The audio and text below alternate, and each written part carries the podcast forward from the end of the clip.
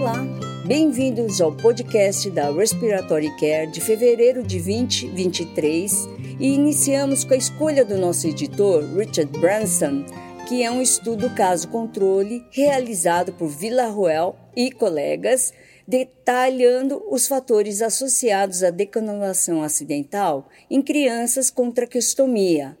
Durante um período de cinco anos, eles estudaram crianças traqueostomizadas com e sem o evento da decanulação acidental.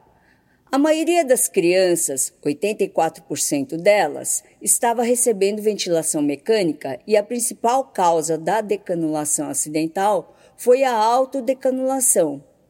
Os riscos foram maiores em crianças que atingiram a linha média na posição sentada e em crianças com tubo endotraqueais menores que 4 milímetros de diâmetro. Proporções mais baixas de funcionários trabalhando por paciente também foram associadas às decanulações mais frequentes. Awad Berlinski destacam em um editorial a importância de uso de dispositivos para proteger os tubos endotraqueais, os suportes para circuitos de ventiladores e a cobertura adequada da equipe multiprofissional. Eles também observam que a mortalidade nesta população após decanulação acidental é baixa, devido à tolerância do paciente à extubação e à substituição efetiva do tubo. Em outro estudo, Copadoro e colegas descrevem um sistema de recirculação para reduzir o uso de oxigênio durante a CPAP com uso de capacete ou máscara orofacial com um gerador de CPAP de fluxo constante baseado em sistema Venturi. Esse estudo laboratorial de Copador e colegas direcionou o gás exalado através de um absorvedor de dióxido de carbono e o retornou à porta de entrada do gerador de CPAP, permitindo então uma redução na fração inspirada de oxigênio definida. Eles relatam uma redução de 80% no uso de oxigênio em 10 horas, usando um único recipiente de cal soldada. O sistema também quase triplicou a umidade inspirada. Lipnick e outros opinam em um editorial que o absorvente de dióxido de carbono costuma ser um recurso mais limitado do que o oxigênio e que os sistemas de CPAP de alto fluxo nem sempre são realizados por sistemas que usam oxigênio em países de baixa e média renda. Eles sugerem que o sistema descrito nesse estudo é mais adequado em sistemas de saúde mais avançados se a conservação de oxigênio for uma prioridade. Escaramuzo e colegas descrevem o impacto da PIP na mecânica respiratória, na relação ventilação-perfusão e na troca gasosa em um pequeno grupo de indivíduos com Covid-19 e SARA. Em níveis variáveis de PIP, Escaramuzo e colegas avaliaram os dados de pacientes com baixa e alta complacência, geralmente chamados de fenótipos H e L eles relataram que a shunt baixa e alta, relação ventilação-perfusão e espaço morto alveolar, não foram significantemente influenciados em média pela PIP. Nos dois fenótipos H e L, a PIP teve efeitos opostos no shunt, com diminuição do fenótipo L e aumento no fenótipo H. Cortês Poentes e colegas em um editorial revisam habilmente o impacto da PIP no recrutamento alveolar, no débito cardíaco e o papel da elastância nesse sistema. Eles sugerem uma abordagem da melhor PIP personalizada para cada paciente, equilibrando as mudanças dependentes do tempo na mecânica pulmonar com a troca gasosa, minimizando dessa forma as complicações relacionadas à PIP. Em outro estudo, Baedorf, Cassis e colaboradores revisaram retrospectivamente o banco de dados do Medical Information Mart for Intensive Care 4 para estimar os efeitos da modificação das configurações do ventilador na pressão de condução, ou seja, na driving pressure, e da potência mecânica. Especificamente, Baedorf, Cassis e colegas avaliaram ajustes da PIP frequência respiratória e volume corrente, e eles descobriram que as reduções no volume corrente resultaram em um efeito mais pronunciado no driving pressure e na potência mecânica, podendo ser a abordagem preferida para minimizar a potência mecânica. Em outro estudo, Azevedo e colaboradores contribuem com esse estudo transversal de indivíduos com DPOC recebendo oxigenoterapia de longo prazo, avaliando a mobilidade no espaço cotidiano. A restrição de mobilidade foi identificada em 90% dos participantes e estava relacionada à redução da capacidade de exercício e à dispneia. Os autores, Azevedo e colegas, sugerem que as intervenções para reduzir esses fatores devem ser priorizados para melhorar a qualidade de vida do paciente. Abu Nader e colaboradores realizaram uma revisão retrospectiva de complicações respiratórias em crianças que precisavam de oxigenação por membrana extracorpórea veno-arterial, por indicações cardíacas.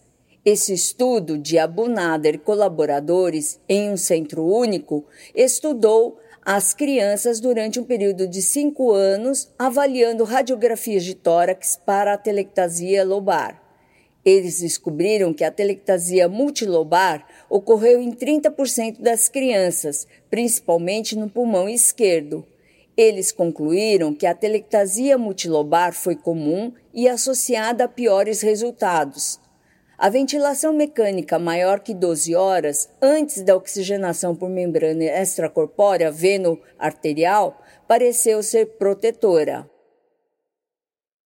Em outro estudo, Algarni e colaboradores descreve o burnout ou esgotamento em terapeutas respiratórios que trabalham na Arábia Saudita. Usando uma pesquisa transversal com 100 terapeutas respiratórios, eles descobriram que os entrevistados relataram altos níveis de burnout nos três domínios: exaustão emocional, 77%, despersonalização, 98%, e baixa realização pessoal, em 73%. Essas descobertas são semelhantes às ocorridas nos Estados Unidos. E Algarni colaboradores recomendam mais pesquisas com foco em técnicas e estratégias para aliviar o burnout. Magdi e Matt Wally realizaram um estudo randomizado controlado em indivíduos obesos recebendo cânula nasal de alto fluxo ou ventilação não invasiva imediatamente após a estubação. 60 indivíduos foram incluídos em cada grupo. Não houve diferenças nas taxas de reintubação, no tempo de permanência na UTI, no tempo de permanência no hospital ou em mortalidade. A reintubação foi associada à obesidade mórbida, comorbidades, maior gravidade da doença e hipercapnia. Em outro estudo, Wu e colegas realizaram um estudo randomizado com 96 bebês após cirurgia cardíaca recebendo CPAP nasal em posição prona ou supina. As crianças do grupo Posição Prona tiveram uma redução de sete vezes na falha de estubação e melhoraram a oxigenação. A posição prona também foi associada a uma redução na duração da CPAP nasal e no tempo de permanência hospitalar. Em outro estudo, Al-Subu e colegas realizaram uma revisão retrospectiva de prontuários de indivíduos com atrofia muscular espinhal internados na UTI pediátrica para a ventilação mecânica. Al-Subu e colegas avaliaram 137 crianças com 300 internações hospitalares. A metade das crianças foi entubada durante a internação e 90% delas foram estubadas para a ventilação não invasiva na primeira tentativa de extubação. Apenas 4% receberam traqueostomia. A ventilação invasiva foi associada ao aumento do tempo de permanência na UTI e no hospital. Al-Subu e colaboradores concluem que a ventilação não invasiva e a desobstrução agressiva das vias aéreas podem permitir o manejo de pacientes com atrofia muscular espinhal. Malcock e colegas revisaram retrospectivamente indivíduos que foram intubados e necessitaram de broncoscopia e traqueostomia durante a internação. Eles avaliaram 192 indivíduos com mais de 16 anos e encontraram úlceras posteriores nas cordas vocais em 80% dos indivíduos. As úlceras de cordas vocais foram associadas a uma duração média de suporte ventilatório 50% maior do que naqueles indivíduos sem úlceras. Os autores concluem que a traqueostomia precoce pode prevenir essas complicações. Dourado e colegas oferecem um breve relatório demonstrando que o monitoramento da driving pressure durante a titulação da PIP fornece um método melhor para escolher a PIP do que a oxigenação em indivíduos obesos.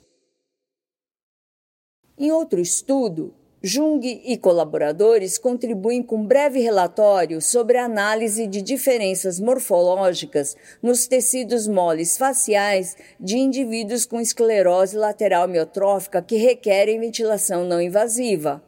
Eles demonstraram áreas de excesso de pressão e estratégias de mitigação.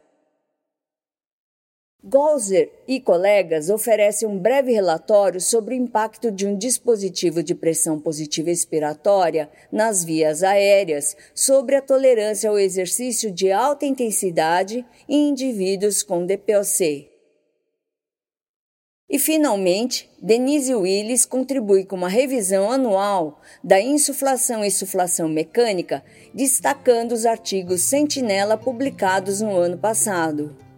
Aqui terminamos o podcast da Respiratory Care de fevereiro de 2023.